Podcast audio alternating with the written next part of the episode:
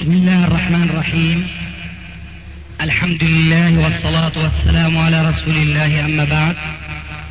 فهذا أحد أشرطة سلسلة الهدى والنور من الدروس العلمية والفتاوى الشرعية لشيخنا المحدث العلامة محمد ناصر الدين الألباني حفظه الله ونفع به الجميع. قام بتسجيلها والتأليف بينها محمد بن أحمد أبو ليلى الأثري إخوة الإيمان والآن مع الشريط المئتين على واحد. تفضل شيخ. إن الحمد لله نحمده ونستعينه ونستغفره ونعوذ بالله من شرور أنفسنا وسيئات أعمالنا. من يهدي الله فلا مضل له ومن يضلل فلا هادي له وأشهد أن لا إله إلا الله وحده لا شريك له وأشهد أن محمدا عبده ورسوله.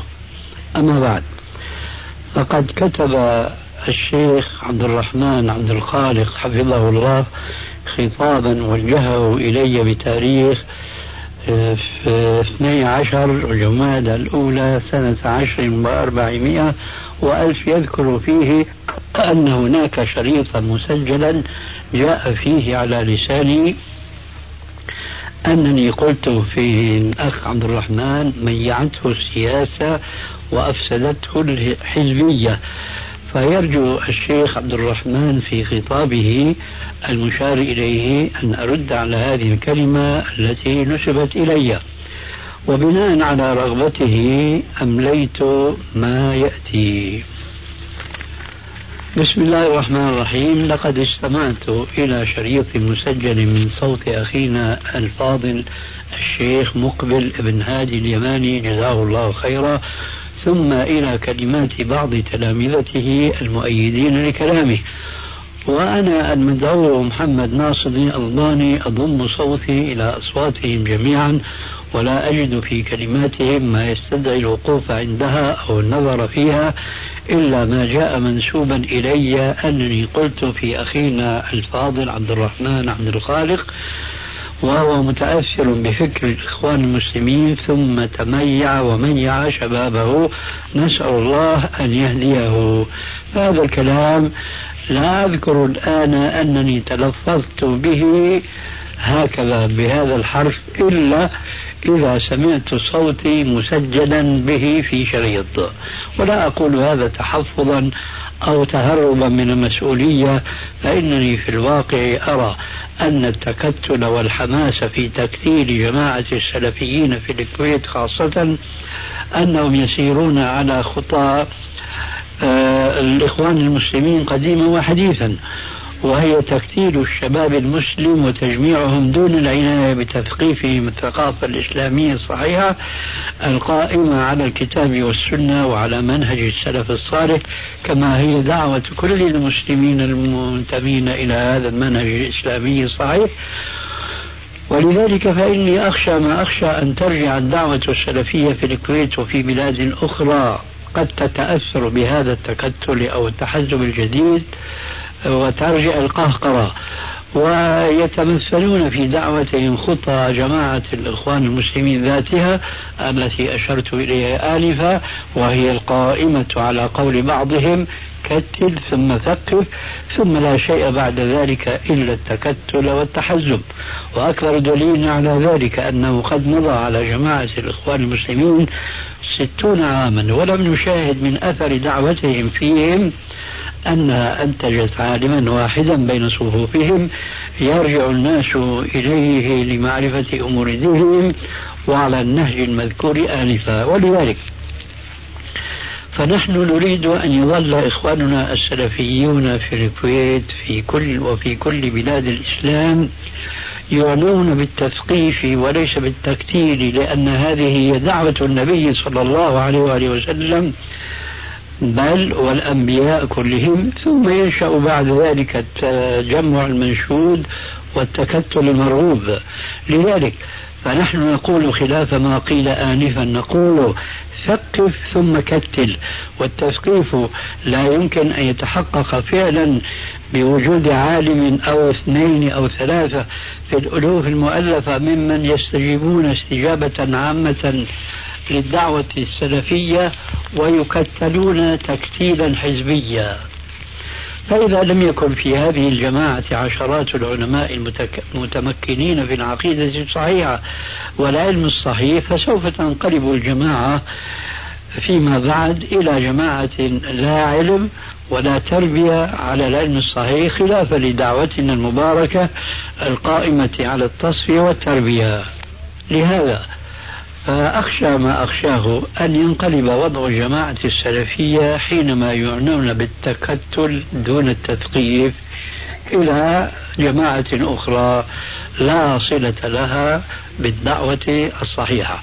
وكأني ألمس أثرا لهذا الانشغال من كلام أخينا عبد الرحمن عبد الخالق نفسه في بعض رسائله كقوله في رسالته المسلمون والعمل السياسي حيث قال صفحة 21 ولا شك أيضا أن من أخطاء المنهج الأول أنه يفرض أقوالا في الدين لا دليل عليها كتحريم الجماعة والحزب إلى آخره لأنه من الواضح أنه لا يعني تكتل المسلمين على جماعة واحدة وحزب واحد لأن مثل هذا من الأمور التي يشترك في الدعوة إليه كل الإسلاميين.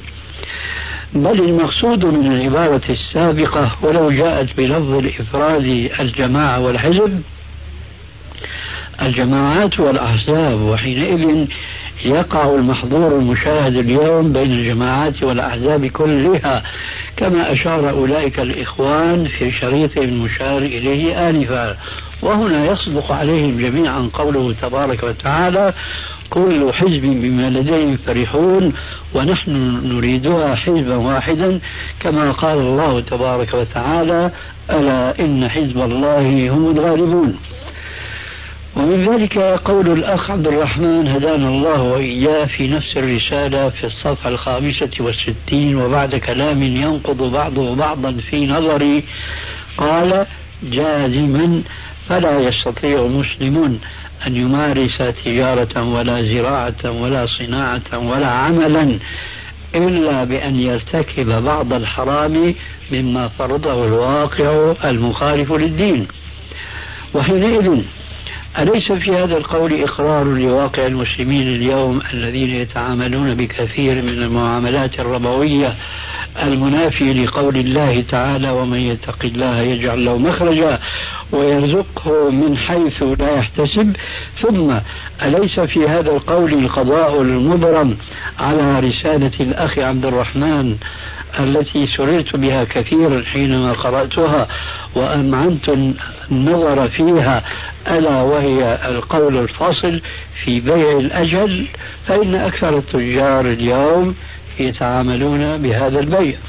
لقد وجدت تناقضا بينا بين هذين القولين وما إخال ذلك إلا أنه من آثار هذا التكتل الحزبي والعمل السياسي الذي يفرض عليهم أن يقعوا في بعض المخالفات الشرعية. لذلك قيل بأنه لا يستطيع مسلم العمل إلا أن يرتكب بعض الحرام. هذا ما ما أمليته.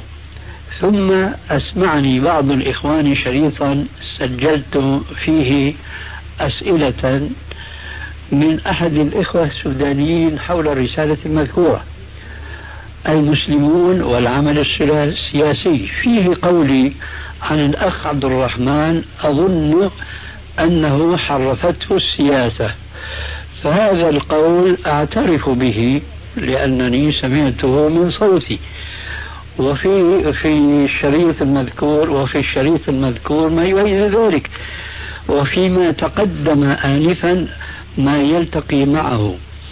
وهذا لا ينفي عندي أن الأخ عبد الرحمن حفظه الله لا يزال معنا في الدعوة السلفية وإن كان منشغلا بالعمل السياسي وكل ما هناك إنما هو الخشية من الانحراف عنها ولا سيما وقد ظهر في الجو بعض النذر كما تقدم كما أنني لا أسمي الذين ينتقدونه في بعض تصرفاته وليس في عقيدته أنه من الحاقدين والحاسدين للدعوة السلفية ويحاولون قطع الصلة التي بيننا وبين الأخ عبد الرحمن كيف ونحن جميعا سلفيون ومن كمال دعوتنا والحمد لله التناصح والأمر بالمعروف والنهي عن المنكر ولو اشتد الناصح في اسلوبه أحيانا فأرجو الله تبارك وتعالى لنا ولكل الدعاة الإسلاميين السداد والتوفيق لأقوم طريق وإن مما يحسن التنبيه عليه إلحاقا بما سبق الكلام فيه حول التكتل الحزبي والعمل السياسي أن الذين يقررون التكتلات والتحزبات القائمة اليوم في المجتمع الإسلامي أنهم جميعا لا يدندنون لا من قريب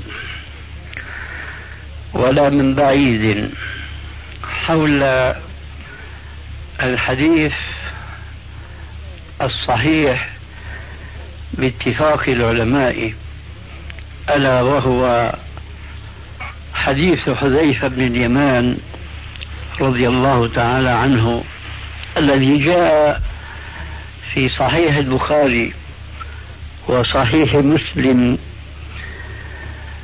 من قوله كان الناس يسألون رسول الله صلى الله عليه وآله وسلم عن الخير وكنت أسأله عن الشر مخافة أن يدركني. فقلت يا رسول الله إنا كنا في جاهلية وشر.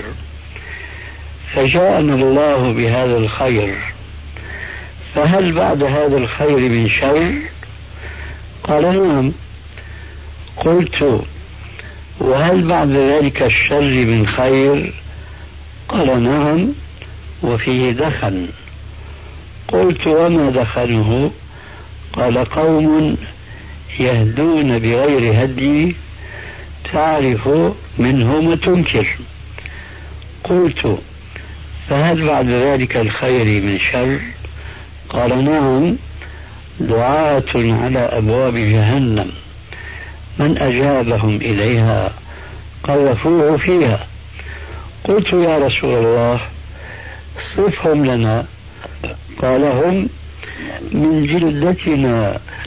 ويتكلمون بألسنتنا قلت فما تأمرني إن أدركني ذلك؟ قال تلزم جماعة المسلمين وإمامهم.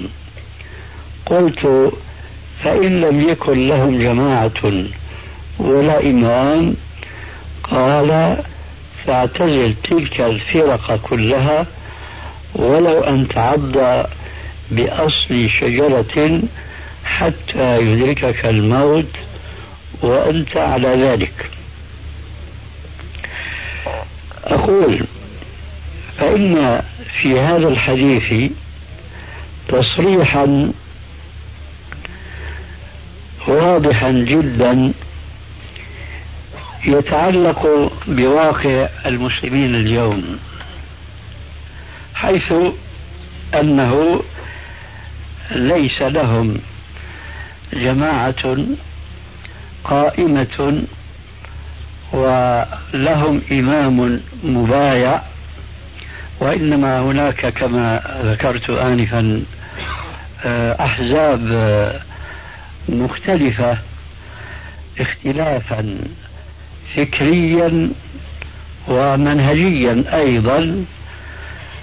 ففي هذا الحديث أن المسلم إذا أدرك مثل هذا الوضع فعليه حين ذاك ألا يتحزب وألا يتكتل مع أي جماعة أو مع أي فرقة ما دام أنه لم توجد الجماعة التي عليها إمام مبايع من المسلمين ولذلك فقد نص بعض المحدثين والحفاظ المتقدمين على ما يؤكد هذا الذي يدل عليه هذا الحديث وعلى ما بينته سابقا. كما نقل الحافظ ابن حجر العسقلاني رحمه الله في شرحه لهذا الحديث عن الإمام الطبري رحمه الله أنه قال وفي الحديث أنه متى لم يكن للناس إمام فافترق الناس أحزابا فلا يتبع أحدا في الفرقة ويعتزل الجميع إن استطاع ذلك خشية من الوقوع في الشر. فحينئذ يجب على السلفيين عامة أن يظلوا على دعوتهم في تفاهم الكتاب والسنة وعلى منهج السلف الصالح يدعون كل الجماعات وكل الأحزاب إلى دعوتهم الحق هذه ولا يتحزبونهم كحزب ولا يقررون الأحزاب الأخرى كما قد قرأنا من بعض السلفيين أنهم يقررون هذه التكتلات وهذه التحزبات خلافا لحديث حذيفة هذا المذكور آنفا. ونحن حينما نقرر هذه الحقيقة.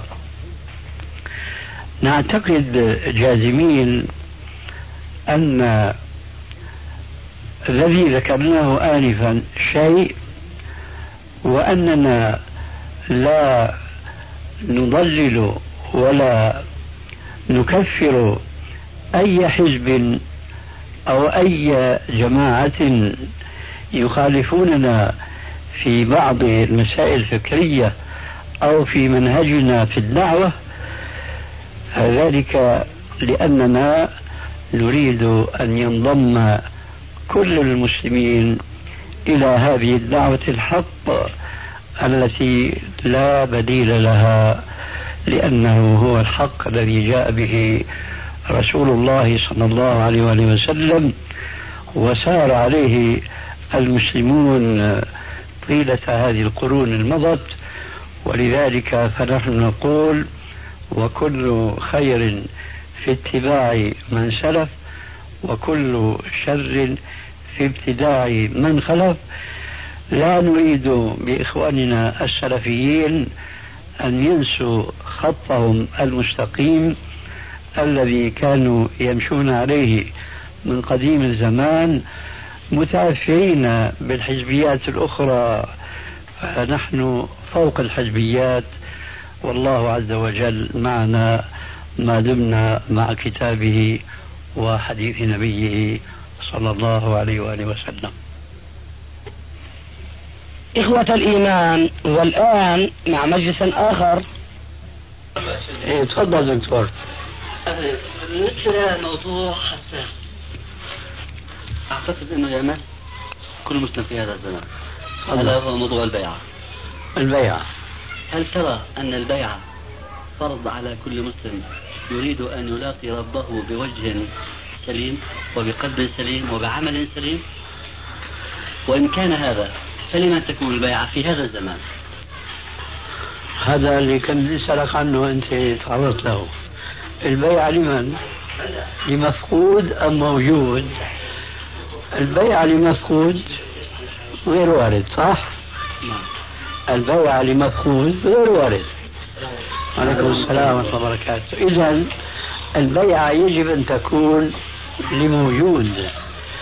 فأين هذا الموجود الذي يجب أن يبايع من جهة ويصدق عليه إذا لم يبايع هذا الموجود؟ قوله عليه السلام من مات وليس في عنقه بيعة مات ميتة الجاهلية. أين هذا الذي ينبغي أن يبايع؟ بناء على هذا الحديث وأمثاله من الأحاديث. لذلك من الخطأ البحث في أمر غير موجود. هل يجب مبايعته أم لا؟ إنما الواجب السعي لإيجاد المجتمع الذي ينبع منه الشخص الذي يجب مبايعته. واضح هذا الكلام؟ نعم. طيب. أنا أشعر بأنه هذا الكلام على قلته هو جواب سؤالك. لكن من ناحية أخرى قد أشعر أنه أنت ما ارتويت من الجواب فالري هذا يحتاج إلى نضح فهات نشوف أنت. انضح. شو في عندك. بعد هذا الجواب طبعا. لا شك أنك تقرا افكاري في هذا. طيب آه، عظيم.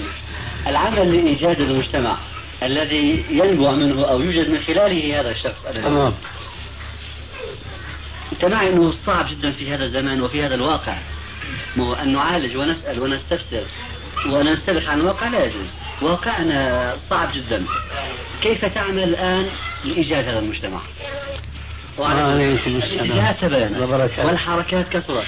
حتى انه الحركة الواحده انفصلت في حد ذاتها إلى حركات كثيرة. تمام صح؟ فكيف تعمل؟ مش صح. وكل يدعي أنه على حق أي نعم. فأنا يعني حقيقة بدي إيضاح. من خلال النظر إلى واقعنا الحالي بالضبط. واقع البلاد الإسلامية والحركات الإسلامية. هذا جوابك جوابك سيكون غريب شوي مبدئيا لكن ستجده صوابا. تعرف أمر القيس شو قال لصاحبه بكى صاحبي لما رأى الدرب دونه وأيقن أن لاحقين بقيصر. فقلت له وعليكم السلام. لا تبكي عينك إنما نحاول ملكا. أو نموت فنعذرا نعم. آه. شو رأيك في هذا الكلام اللي نبع من جاهلي؟ هو عم يسعى وراء الملك دنيوي. لكن شوف عم يقول وإنما نحاول ملكا أو نموت فنعذر إما أن نحصل الملك وإما أن نموت ونحن معذورين. هذا كلام جاهلي وضعه في أمر دنيوي. نحن نضعه في أمر ديني. أعني بهذا بشيء من التوضيح. نحن لا نستطيع أن نوجد يعني لا نستطيع أن نحل المشكلة التي أنت وصفت جانبا منها. لما ذكرت الأحزاب وما ذكرت مثلا الدول المحيطة المستعمرة شيء مباشرة وشيء فكريا وإلى آخره. إيه، نحن ما نستطيع بعجزنا وبعجرنا وبجرنا ما نستطيع أن نحل المشكلة لكن علينا أن نسعى. وهنا الشاهد وعلى الله التمام علينا أن نسعى. لنرجع فكريا إلى ما قبل 14 قرن.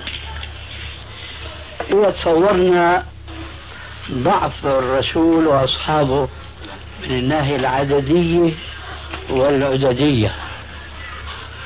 واستحضرنا أيضا قوة الدولتين العظيمتين يومئذ واللتين تشبهان الدولتين العظيمتين اليوم.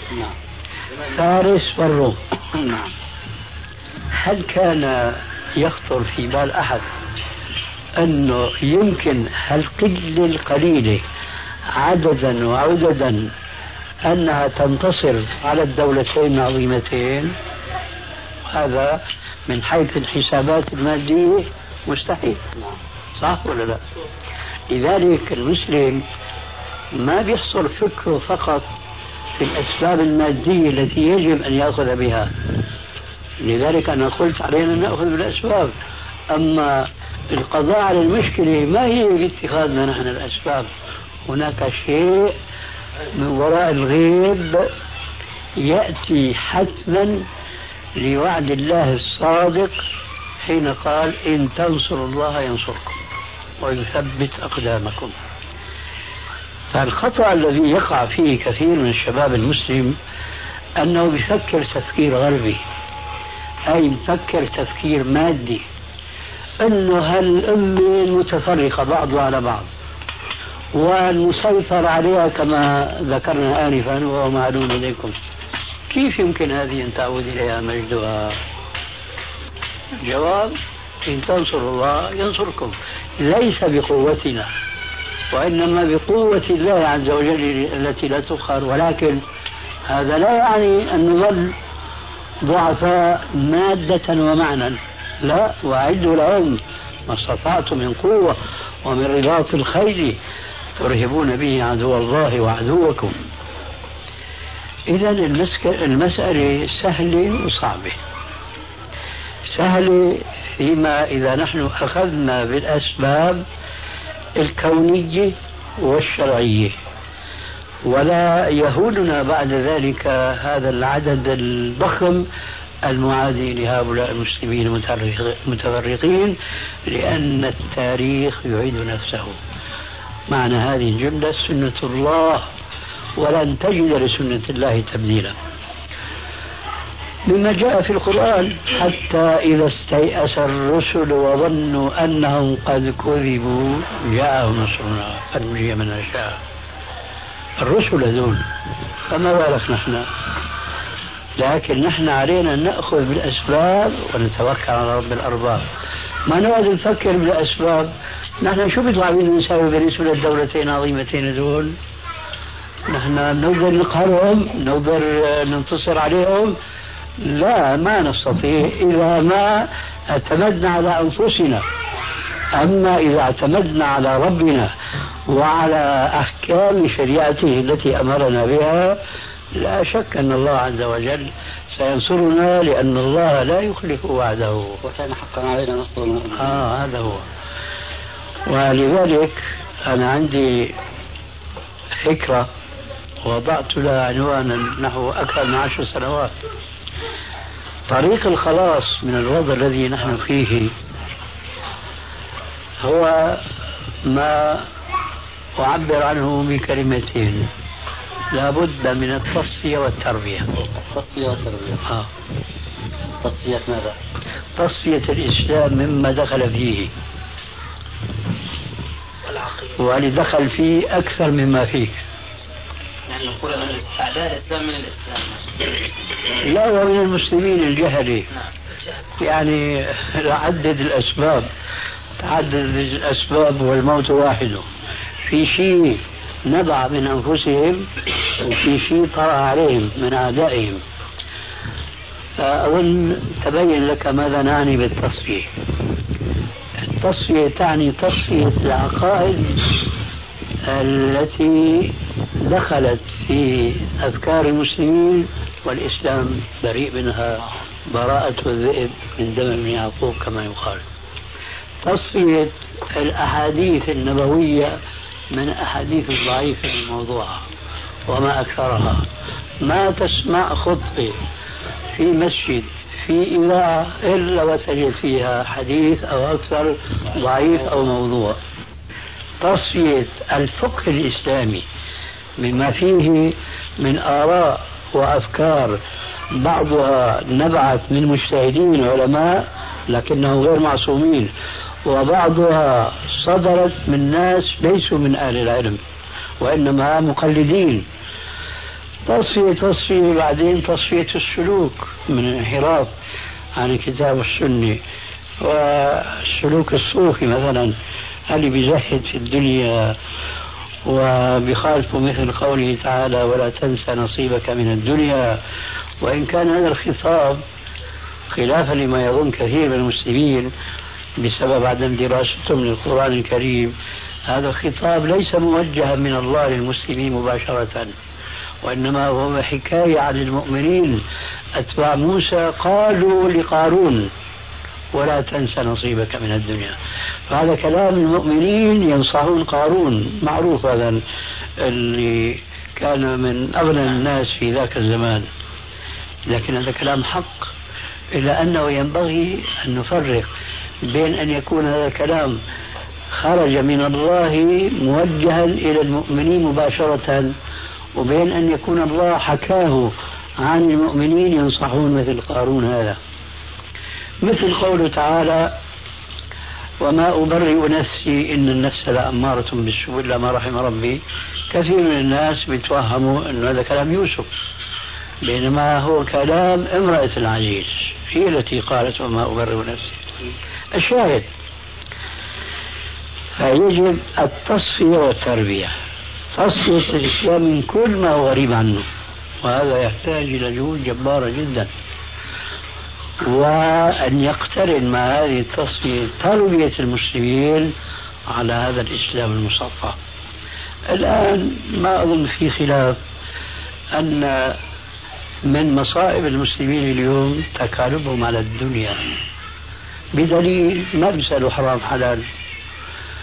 ربا بيحاولوا يغطوه بما يسمونه بالحياة الشرعية ومن هنا نبعت البنوك الإسلامية زعموا وهي واجهة فقط ما في فرق بينها وبين غيرها إطلاقا بل بعض من يتعامل مع البنوك بيقول لك بعض البنوك اللي ما هي واضعة الواجهة هذه واللافتة أرحم أرحم من البنك الإسلامي.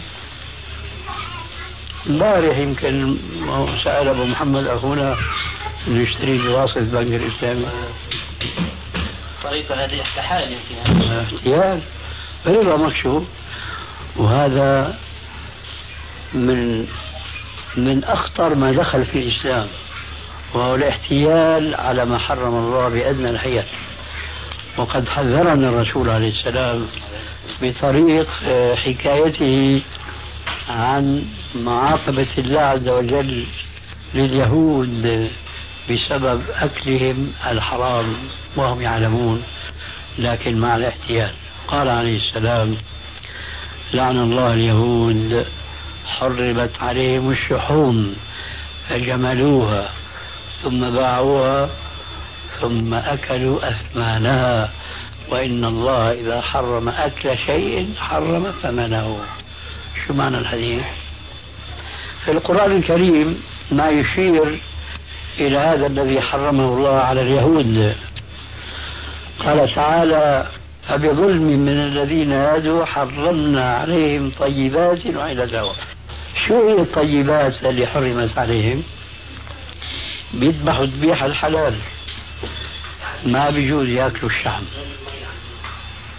كيف نحن نرمي آه، الغائط اللي في الكرش هن لازم يرموا الدهن وبس يأكلوا اللحم الأحمر؟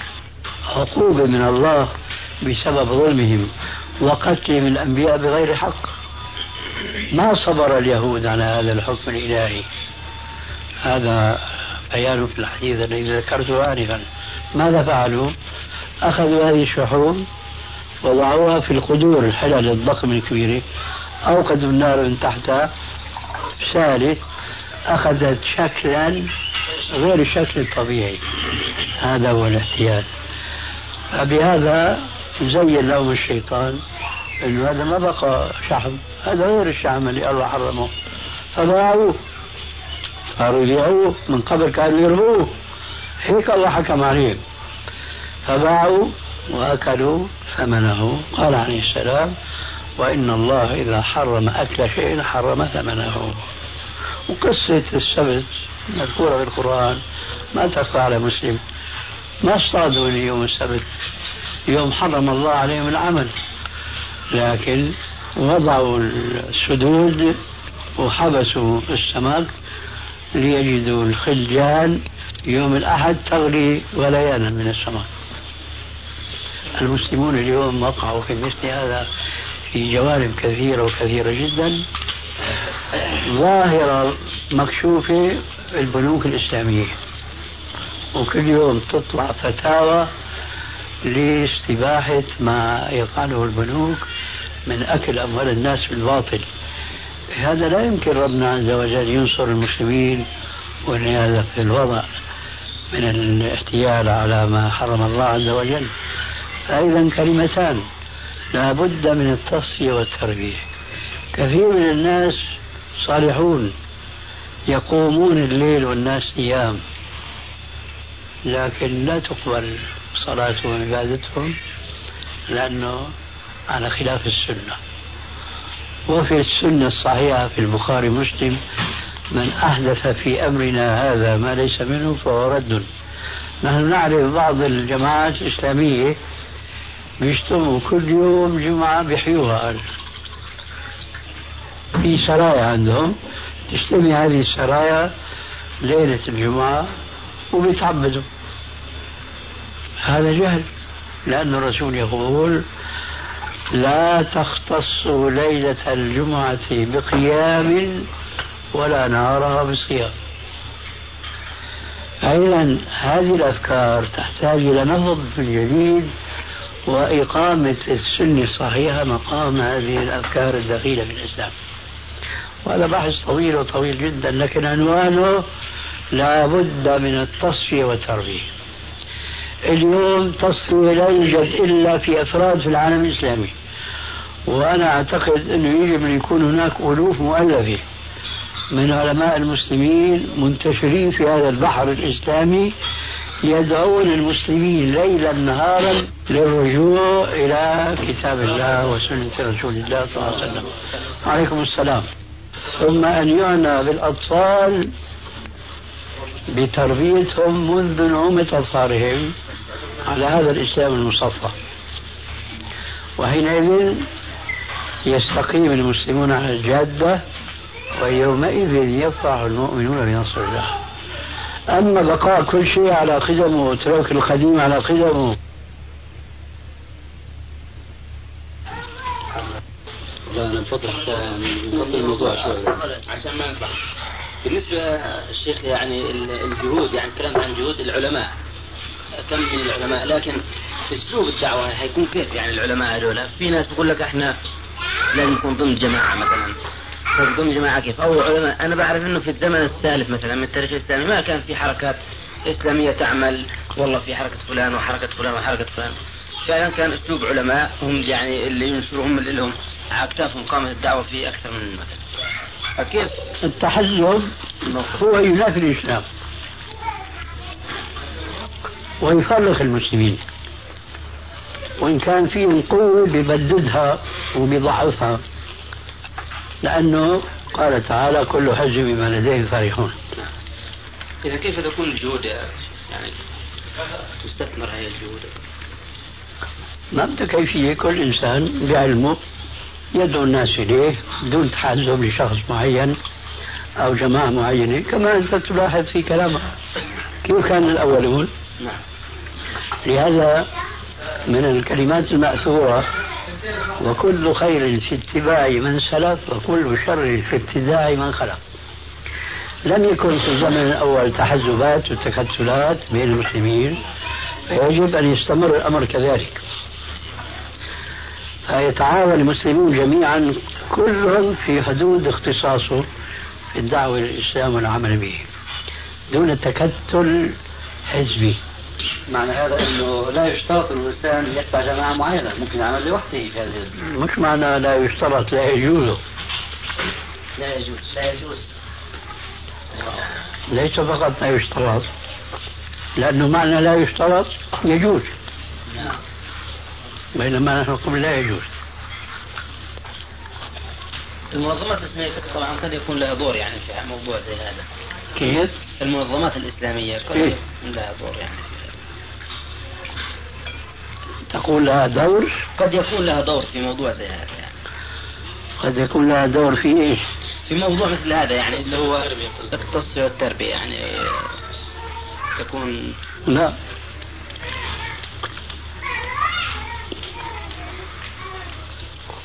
لا لأنه لو كان كذلك ما كانوا كذلك لو كان لهم دور في التصفية والتربية فالبدء من التصفية هي عدم التكتل وعدم التحزب. ونحن عشنا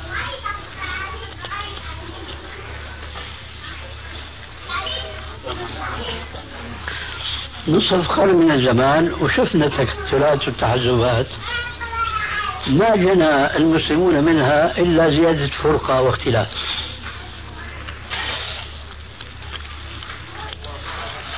هذه جهة. من جهة ثانية هذا التكتل والتحزب صرفهم عن التصفية.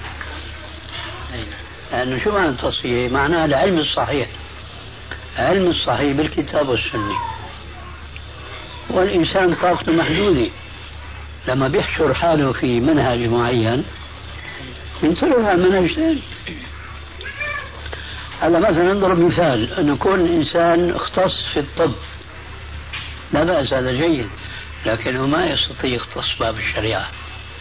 لازم يختص في الشريعة اللي ما اختص في الطب. لكن في النتيجة يعد بقى اختصاصات. في النتيجة هذول كلهم لازم يكونوا إيش؟ كتة واحدة. في بوتقة الإسلام. أيوه بوتقة واحدة. أم بدك خليني يا أبو أحمد. صح أنا هيا أنا اشتريت أنا وكثير ها؟ فعلا الاشياء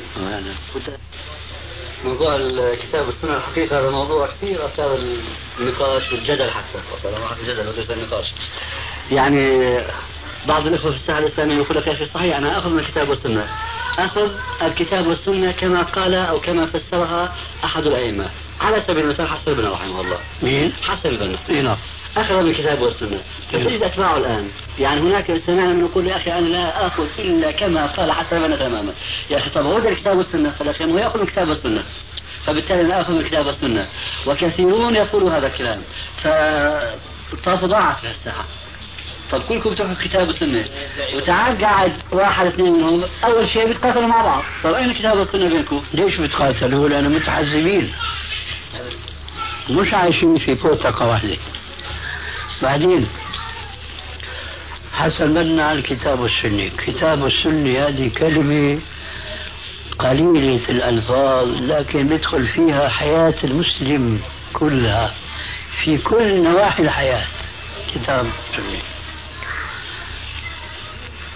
هنا يرد وكل يدعي وصلا بليلى وليلى لا تقر له بذاك حسن منا أولا ليس رجل علم إنما هو رجل دعوة. ونفع الله به الشباب المسلم حيث أنقذه من القهاوي والسينمايات وإلى آخر هذا لا شك ولا ريب فيه. لكن كتب حسن البنا داعي وصلا بليلى وليلى لا تقر له بذاك بنا أولا ليس رجل علم إنما هو رجل دعوة.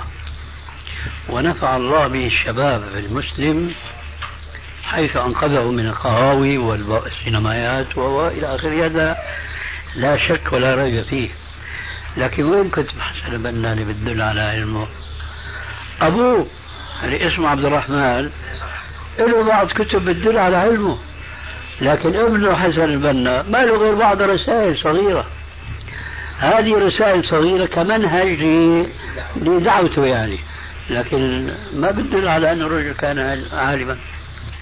فاللي بيقول لك أنا عن كتاب السنة وعلى منهج حسن البنا. هذا دليل أنه مغمض عيونه ومستسلم لهوى الحزبية العمياء أنه حسن البنا. طيب. حسن البنا له رسالة صغيرة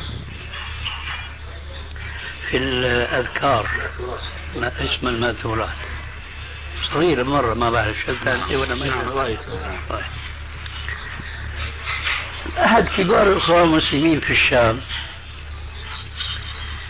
عرض علي تخريج هذه الرسالة وطبعة طبعة بهذا التخريج العلمي لأنه هو يثق فيه كرجل مختص في علم الحديث. قلت له أنا أفعل ذلك لكن أنا أخشى أن تضيع جهودي سدى. قال ليه قلت له أنت هلا عاطفتك العلمية والدينية هي التي تحملك على هذا الاقتراح.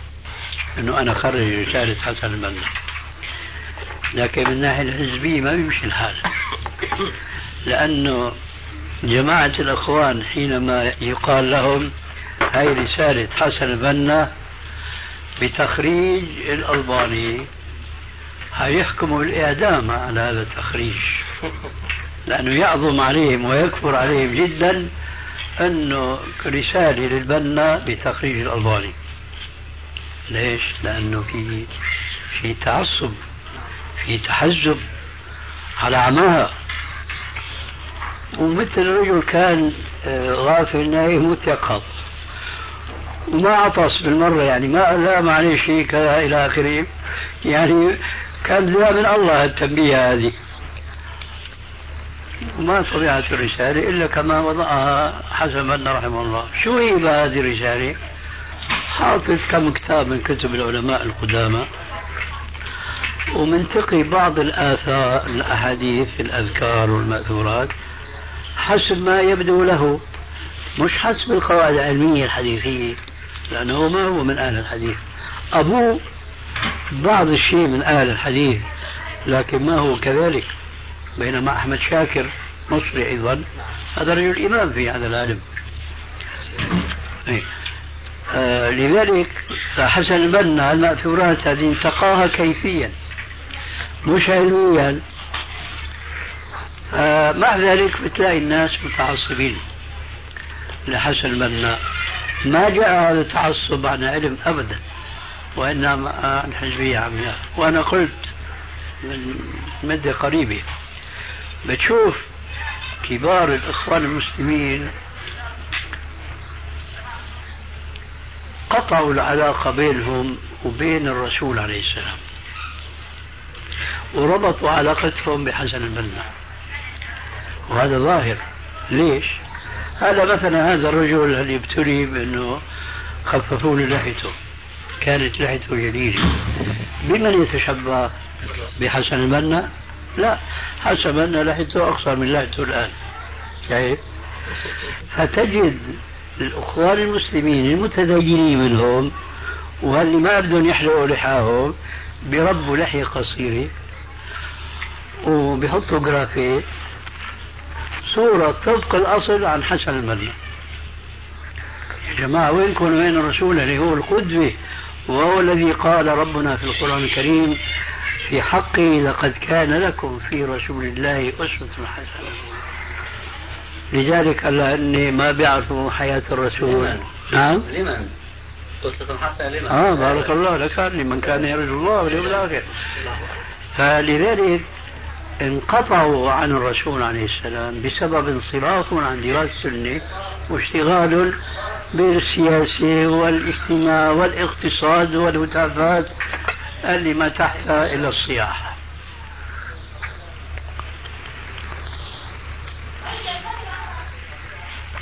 ترك الإخوان المسلمين والشباب محمد. أبعد وأبعد. دينهم الألعاب الرياضية. وكرة القدم وكرة السلة وما أدري إيش هناك كرات أخرى. يا ريت تكون هذه في سبيل تمسك بالسنة وتقوية البنية لأن الرسول عليه السلام يقول المؤمن القوي أحب إلى الله من المؤمن الضعيف عليكم السلام وفي كل خير. ليس من الآداب الإسلامية أولا أن المسلم يتشبه بالكافر. اشرب إيدك اليمين. يتشبه بالكافر. ليس من الآداب الإسلامية أنه يكشف عن فخذه ليس من الآداب الإسلامية أنه يلبس لباس الكشافة اليهودية الأصل.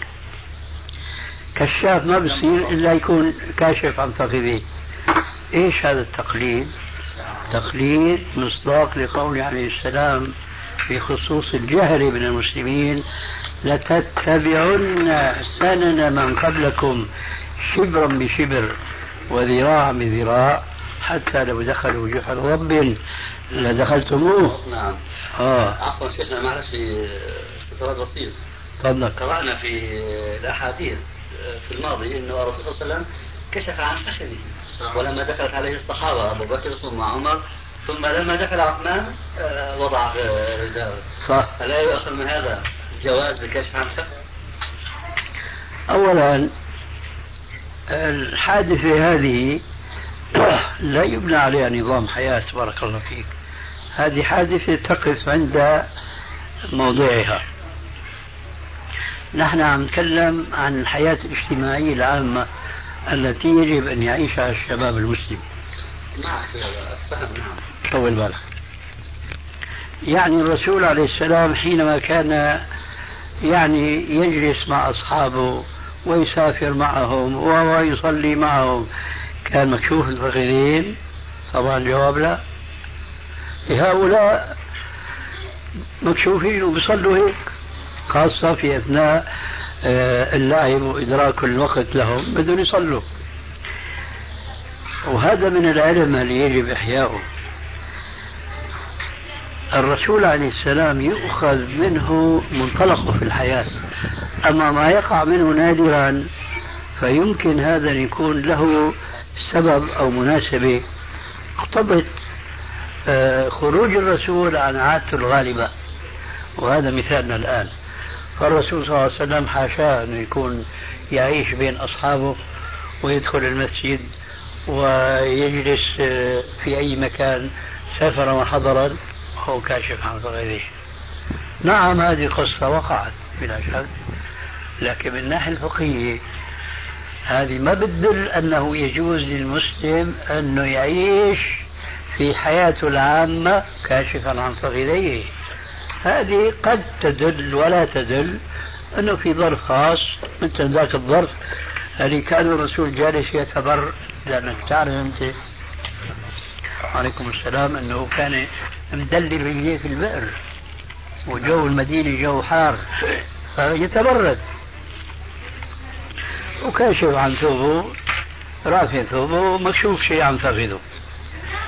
هذا لا يمثل حياة الرسول عليه السلام يمثل هذيك الواقعة مع ذلك تأتي هنا ناحية علمية أنه إذا الرسول عليه السلام فعل فعلا.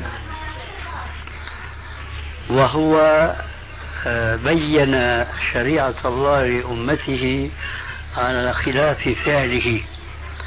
وبتعبير الفقهاء إذا تعارض قوله وفعله. أيهما المقدم؟ قال أهل العلم القول مقدم على الفعل لأن القول تشريع عام. الفعل ممكن يكون لعذر ممكن يكون خصوصية ممكن يكون قبل مجيء الشرع. يعني مثلا عندنا حديث إن الرسول خطب في الناس ولابس خاتم ذهب بنقول هذا لبس خاتم الذهب جائز لأن الرسول لبسه. لا هو لبسه في وقت كان مباحا. حدث فعلا وبتعرفوا أنتم كبار الصحابة كانوا يشربوا الخمر. وفي قصة غريبة جدا ما هي معروفة عند الناس وهي في صحيح البخاري.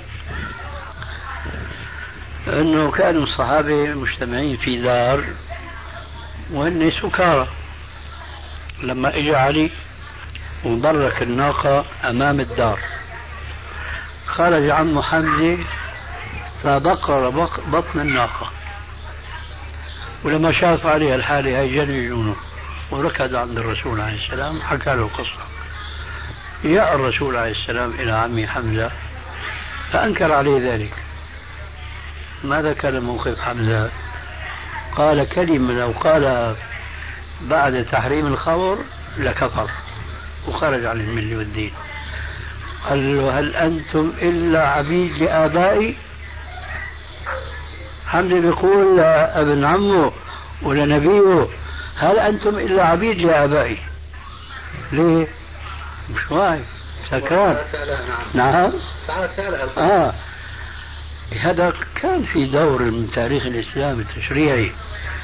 لذلك إذا جاء قول عن الرسول عليه السلام يخالف فعله فالاعتماد على القول لأنه شريعة أما الفعل فيترك له عليه السلام إما من طريق العذر وإما من طريق خصوصية وإما من طريق أنه كان قبل القول قبل التشريع كما في قصة الخمر ونحو ذلك. فمن هذا القبيل كون الرسول عليه السلام كان جالس على طرف البئر ومدلي رجليه لما دخل أبو بكر ودخل عمر ومغير من وضعه حتى دخل عثمان فبادر وقالت السيدة عائشة دخل فلان وفلان ما غيرت من وضعه. لما دخل عثمان بادرت فألقيت عليك ثوبك. قال ألا أستحي ممن تستحي منه الملائكة. هذا يمكن يكون قبل أن يكون عليه السلام الفقد عورة ويمكن يكون آه، بعد ذلك لكن له عذره. ويمكن يكون ما في عذر بس هذه خصوصية له فعلى كل حال أنا كان بحثي بالنسبة لبعض الجماعات الإسلامية كيف بيعيشوا حياة لا صلة بينها وبين الإسلام؟ شو السبب؟ لأنه ما درسوا الإسلام. أنا لا أعني أن كل فرد من أفراد المسلمين لازم يكون عالم ولازم يقوم بواجب التصفية. لا هذا بده أهل اختصاص فوين أهل الاختصاص في الجماعات هذول حتى تتربى الجماعة على هذا الأساس من التصفيات؟ تيجي مثلا لحزب التحرير الإسلامي. هل بده يقيم الدولة المسلمة؟ شوف حسن البنا بيقول كلمة كأنها وحي السماء. لكن مع ذلك جماعته ما بيطبقوها الكلمة هي. يقول لجماعتي أقيموا دولة الإسلام في قلوبكم تقم لكم في أرضكم. حزب التحرير ما بيعرج على هذه الحكمة إطلاقا. بيقول لك بدنا نقيم الدولة بعدين الدولة بتصلح الشعب. سبحان الله. هذا عكس المنطق وعكس السنة.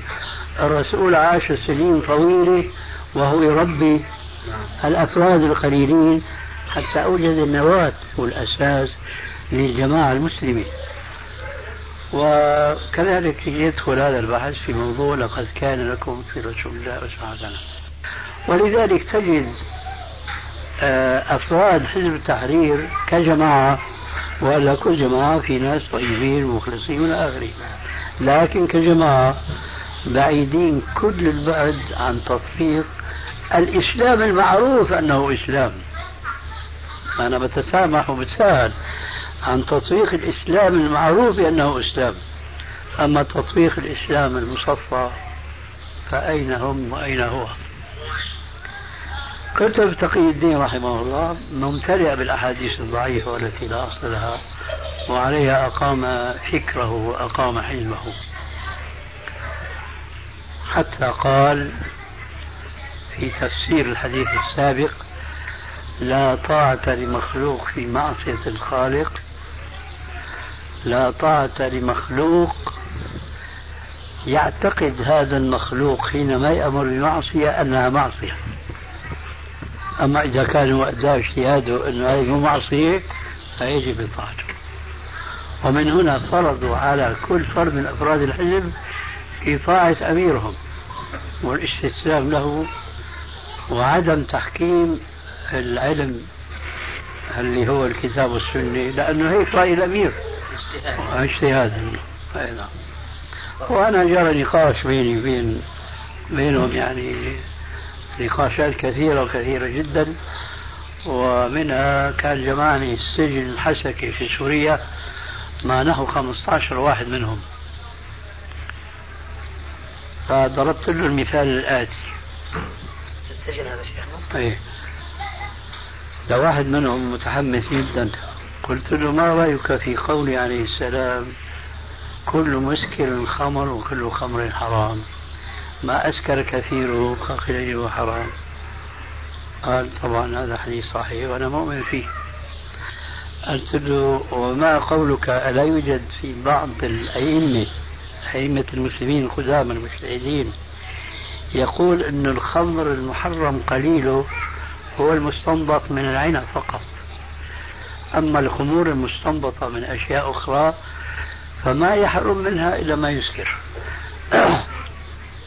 يعني لو شرب كاستين ثلاثة كبار وبقي محتفظ بشعوره هذا حلال. لكن آخر مصة بمصها وبيسكر هاي الحرام. قلت له شو رايك فيه لما بيقولوا هيك؟ قال اي نعم. إيه هذا قول النصارى في ما تقول قول النصارى هذا قول بعض المسلمين كبار علماء المسلمين. المقصود قلت له فلو ربما ابتلى المسلمين بأمير حاكم ويتبنى هذا الرأي ماذا تفعل أنت؟ قال بطيعه بطيعه ويعتقد إنه هذا حرام ليش؟ لأنه الحزب قال له إذا كان الأمير ما يعتقد أنه حرام أو لا يأمرك بمعصية. حوروا الحديث لا طاعة لمخلوق في معصية الخالق لا طاعة لمخلوق يأمر بمعصية وهو يرى أنه معصية. أما إذا كان هو لا يرى أنه معصية فعليك الطاعة. هذا كله نسب في الإسلام باسم الإسلام نعم. وباسم إقامة دولة الإسلام. والله المستعان. إخوة الإيمان والآن مع مجلس آخر. آه، شيخ السؤال آه، الذي أنهم يتهموننا على تسمية السلفيون. يقولوا أن هذا اسم تفرقة وأنه ما تبتش في السنة. يقولون إيه؟ تفرقة وإيش؟ وما تبتش في السنة على التسمية أن نقول نحن سلفيون. ونحن الجماعة السلفيون في الجزائر طائفة قليلة. ونحن نحب هذا الاسم لأنه كما تعلمنا أنه على منهج السلف الصالح. وهم ماذا إلى ماذا ينتسبون؟ ينتسبون إلى المنهج الحركي وينتسبون إلى جماعة التبليغ. إذا ما الفرق بيننا وبينهم؟ نعم. ما الفرق بيننا وبينهم في ظنهم؟ في ظنهم أننا نحن خالفنا المنهج. أسمع يا أخي. نعم. هنا في قضيتين. نعم. القضية الأولى أن نحن بدعوتنا السلفية نفرق نعم. والقضية الأخرى أن هذا الاسم آه، مبتدع ليس له أصل الآن إذا تركنا القضية الأولى جانبا وأخذنا القضية الثانية أولا سنبين لهم أنهم يلتقون معنا في اتخاذهم اسما آه، يلقبون أنفسهم به يتميزون بهذا اللقب على سائر المسلمين. والجماعات الإسلامية الموجودة اليوم في الساحة كما يقولون هي من أشهرها جماعة الإخوان المسلمين. ثم جماعة الحزب الإسلامي. ثم جماعة عفوا حزب التحرير الإسلامي. ثم جماعة التبليغ. وأخيرا اليوم جماعة التي كانت من قبل تعرف بجماعة التكفير والجهاد فالآن رفعت كلمة التكفير واقتصرت على كلمة الجهاد. كل هذه الأسماء لم تكن معروفة من قبل. ونحن نقول بصراحة أيضا نحن حينما ننتسب إلى السلف والمنتسب إلى السلف يكون سلفيا والجماعة المنتسبة إلى السلف يكون سلفيين. لا ننكر أن هذه التسمية لم تكن من قبل ولكن لماذا ينقمون علينا, علينا؟ ما هم واقعين فيه؟ لكن نحن نفترق عنهم كل الافتراق في هذه التسمية ونصر عليها ولا نرضى بها بديلا في العصر الحاضر على الأقل لأنها تدل على المنهج الصحيح الذي يجب على كل مسلم أن يسلكه. وليس كذلك بقية الأسماء التي أشرنا إليها آنفا فكل منها لا تدل على منهج المنتسبين إليها. خذ مثلا جماعة الإخوان المسلمين. فهم ينتسبون ينتسبون إلى جماعة في العصر الحاضر. ونحن ننتسب إلى جماعة في العصر الغابر وشتان بين النسبتين. وكما قيل نحن ننتسب إلى السلف الصالح الذين زكاهم الله عز وجل في كتابه وأثنى عليهم نبينا صلى الله عليه وآله وسلم في حديثه. وأمرنا في بعض الأحاديث الثابتة عنه أن نتمسك بهديهم. أما الإخوان المسلمين فمن هي الجماعة التي هم ينتسبون إليها؟ هنا نقول فحسبكم هذا التفاوت بيننا وكل إناء بما فيه ينضح. إذا تركنا الإخوان المسلمين الآن جانبا كاسم ومنهج وانتقلنا إلى حزب التحرير أيضا إلى من ينتسب هذا الحزب؟ إلى رجل الشيخ تقي الدين النبهاني رحمه الله وغفر لنا وله. وأنا التقيت به وأعرفه وأعرف أن منهجه لم يكن على الكتاب والسنة والتقيت أنا معه مرتين وجرى نقاش بيني وبينه. والآن لا مجال للخوض في حكاية ما جرى. لكنه لم يكن على الكتاب والسنة بل ولم يكن على مذهب من المذاهب المتبعة سواء في العقيدة أو في الأحكام. فيما يتعلق بالعقيدة فلا تعرفه هل هو سلفي العقيدة أي على منهج السلف الصالح ومنهج أهل الحديث. ولا تعرفه. هل هو ماتريدي أم هو أشعري؟ هذا في العقيدة وما يتعلق بالأحكام فما تعرفه هل هو حنفي أم شافعي أم مالكي أم حنبلي؟ بلى أنا أعرفه أنه ليس من هؤلاء ولا من هؤلاء ولا من هؤلاء. ذلك لأنه يأخذ من كل مذهب ما يناسب العصر في ظنه وهذا ما سمعته منه مباشرة. إذا إن كان الذين ينكرون علينا هذا الاسم من ال... من حزب التحرير فلينكروا انتسابهم هم إلى حزب التحرير. وكذلك نقول في بقية أسماء الجماعات المعروفة اليوم فإنها كلها لا تعطي بهذه الأسماء منهجها ولئن أعطت منهجا لها فلا تعطي أن منهجها على الكتاب وعلى السنة. كما هي الدعوة السلفية الصريحة في دعوتها إلى الكتاب وإلى السنة. هذا ما يتعلق بالأسماء. وتمام هذا الكلام أن نتذكر أن هذه الأسماء لا يترتب أي خطر على المسلم في إذا فيما إذا تبرأ من أي اسم من أسمائها.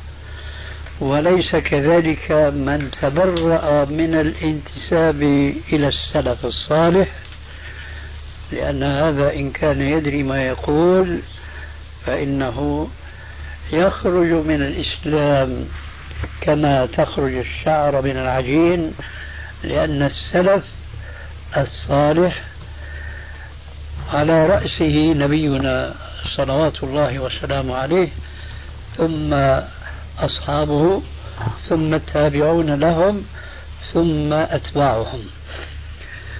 وهذا ما صرح به الرسول عليه السلام في الحديث المشهور حديث الفرق حينما قال آه، تفرقت اليهود على إحدى وسبعين فرقة وتفرقت النصارى على اثنتين وسبعين فرقة وستفترق أمتي على ثلاث وسبعين فرقة. كلها في النار إلا واحدة. قالوا من هي يا رسول الله؟ قال هي التي على ما أنا عليه وأصحابي. فدعوتنا قد يلتقي مع قسم منها كل الجماعات الإسلامية التي آه ذكرنا آنفا بعض أسمائها وما لم نذكر منها فكل من ينتمي إلى الإسلام لا يسعه أن يقول بصراحة أنا لست على الكتاب والسنة لأنه إن قال ذلك فقد خرج من دائرة الإسلام. لكن هل يكفي في هذا الزمان أن ينتسب المسلم إلى الكتاب والسنة فقط؟ والحديث السابق أجاب بكل صراحة بأن من علامة الفرقة الناجية أن تكون على ما كان عليه الرسول وأصحابه. فلم يقل عليه الصلاة والسلام. في الجواب المحدد لصفة الفرقة الناجية أنها التي تكون على ما كان عليه الرسول فقط وإنما ضم إلى ذلك وأصحابي فقال ما أنا عليه وأصحابي. ويؤيد هذه الضميمة قوله تعالى في القرآن الكريم ومن يشاقق الرسول من بعد ما تبين له الهدى ويتبع غير سبيل المؤمنين نوله ما تولى ونصره جهنم وساءت مصيرا الله عز وجل ذكر مع الرسول هنا المؤمنين. فقال ومن يشاقق الرسول من بعد ما تبين له الهدى ويتبع غير سبيل المؤمنين. ومن يشاقق الرسول من بعد ما تبين له الهدى ويتبع غير سبيل المؤمنين. كان من الممكن أن يقول الله عز وجل ومن يشاقق الرسول ومن يشاقق الرسول من بعد ما تبين له الهدى نولي ما تولى ونصله جهنم وساءت مصيره. ولكنه لحكمة بالغة عطف على الرسول فقال ويتبع غير سبيل المؤمنين. ما الحكمة من هذا العطف؟ الحكمة واضحة جدا. ذلك لأن المؤمنين يشرحون لنا ما كان عليه الرسول عليه السلام من قول أو فعل أو تقرير. فهم كانوا أقرب الناس إلى النبي صلى الله عليه وسلم صلة وأقربهم وأصدقهم آه، إليه فهما وهكذا. ولذلك لا يجوز للمسلم أن يقتصر على الانتساب في هذا الزمان إلى القرآن وإلى السنة.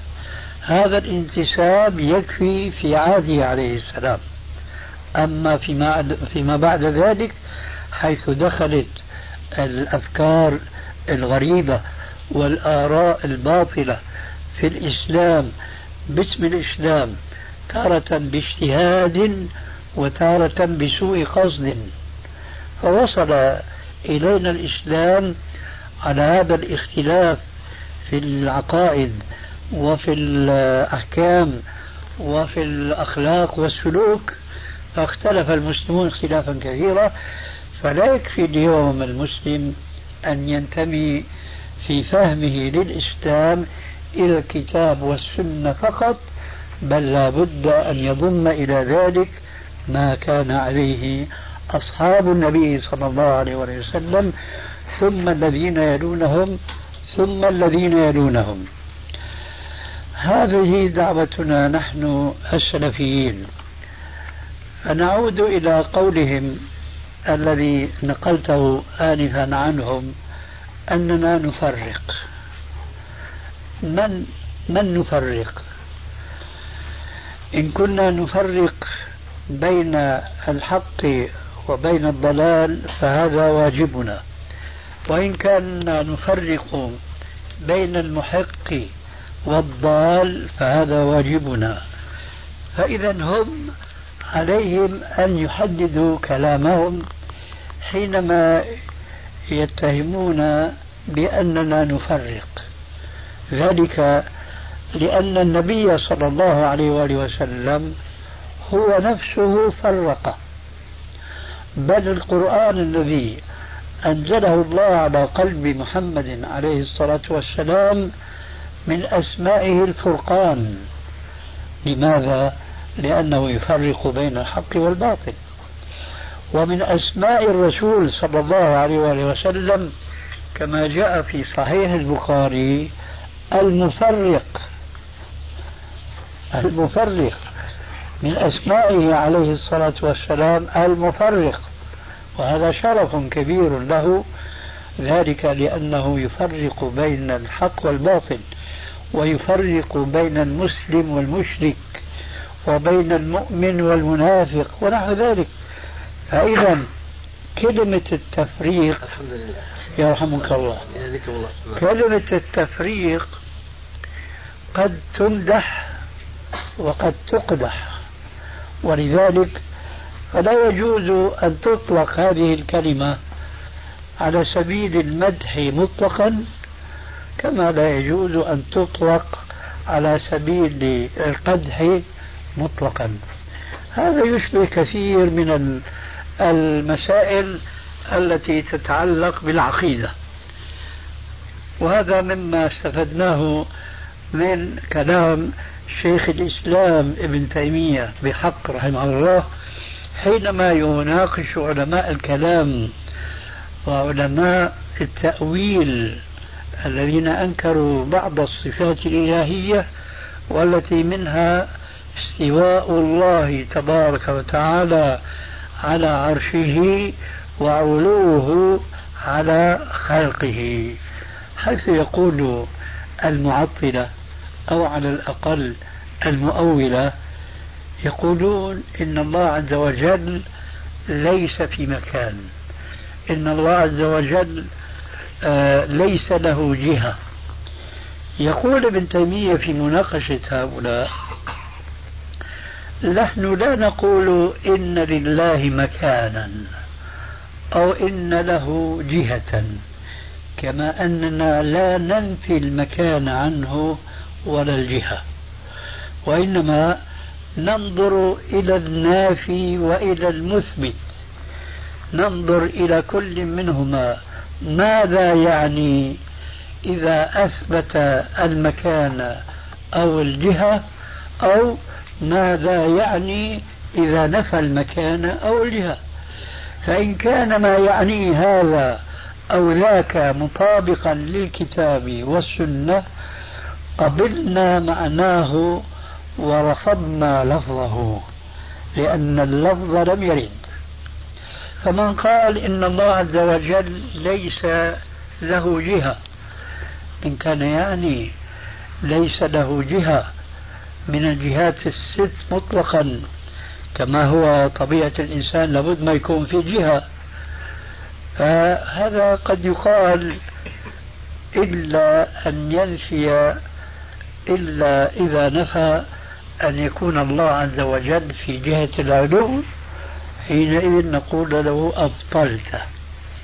لأنك نفيت ما جاءت نصوص الكتاب والسنة متواترة على إثباته وهو ارتفاع الله عز وجل على عرشه وعلوه على خلقه.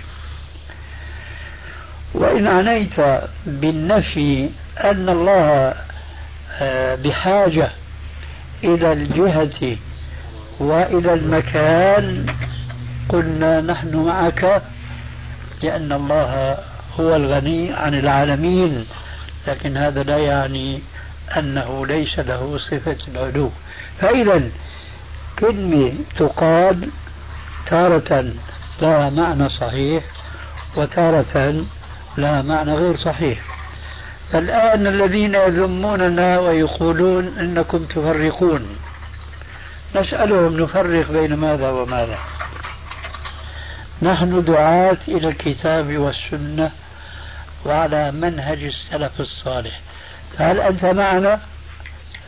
فإن قال أنا معكم إذا نحن ما فرقنا. وإن قال لا أنا لست معكم إذا أنت افترقت عنا. هذا جواب ما سألت آنفا. نعم. آه. آه بالنسبة لبعض الدعاة في مدينة وهران آه اتهمونا بأن لا نخرج معهم للتجمع أو للمسيرة. أننا نحن كفار أو فاسقون.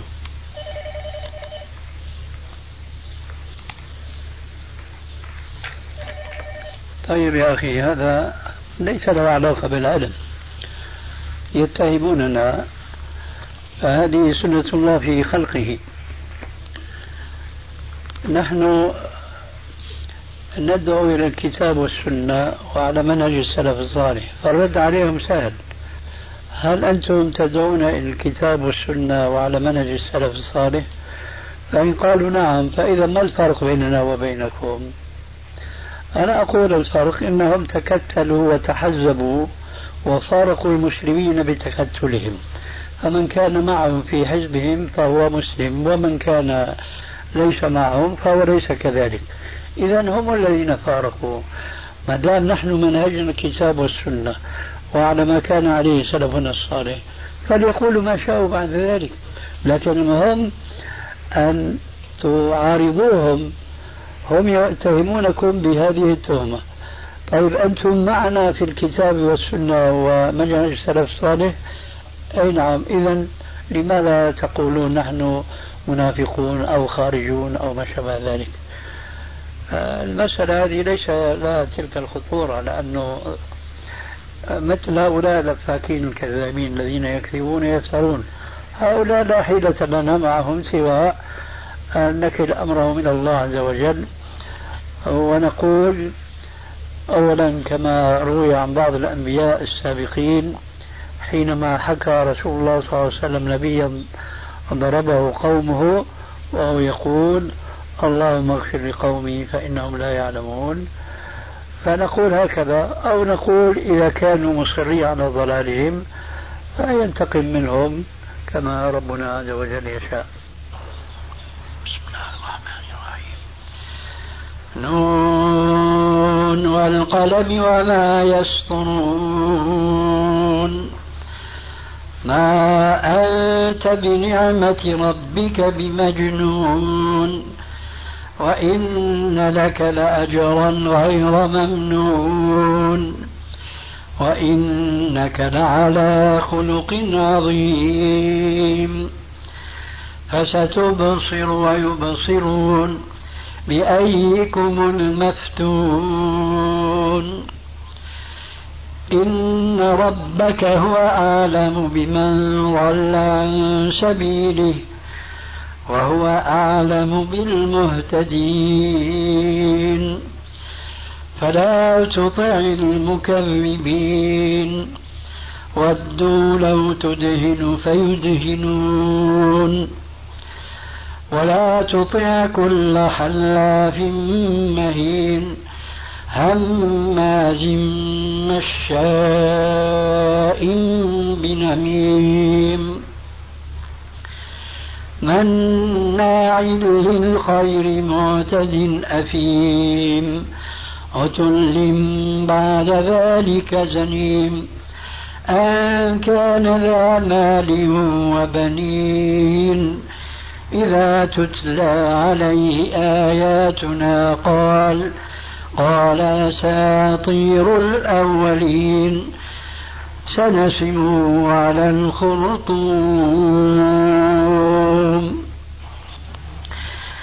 إنا بلوناهم كما بلونا أصحاب الجنة. إذ أقسموا ليصرمنها مصبحين ولا يستثنون. فطاف عليها طائف من ربك وهم نائمون فأصبحت كالصريم. فتنادوا مصبحين أن اغدوا على حرثكم إن كنتم صارمين. فانطلقوا وهم يتخافتون ألا يدخلنها اليوم عليكم مسكين. وغدوا على حرد قادرين. فلما رأوها قالوا إنا لضالون. بل نحن محرومون.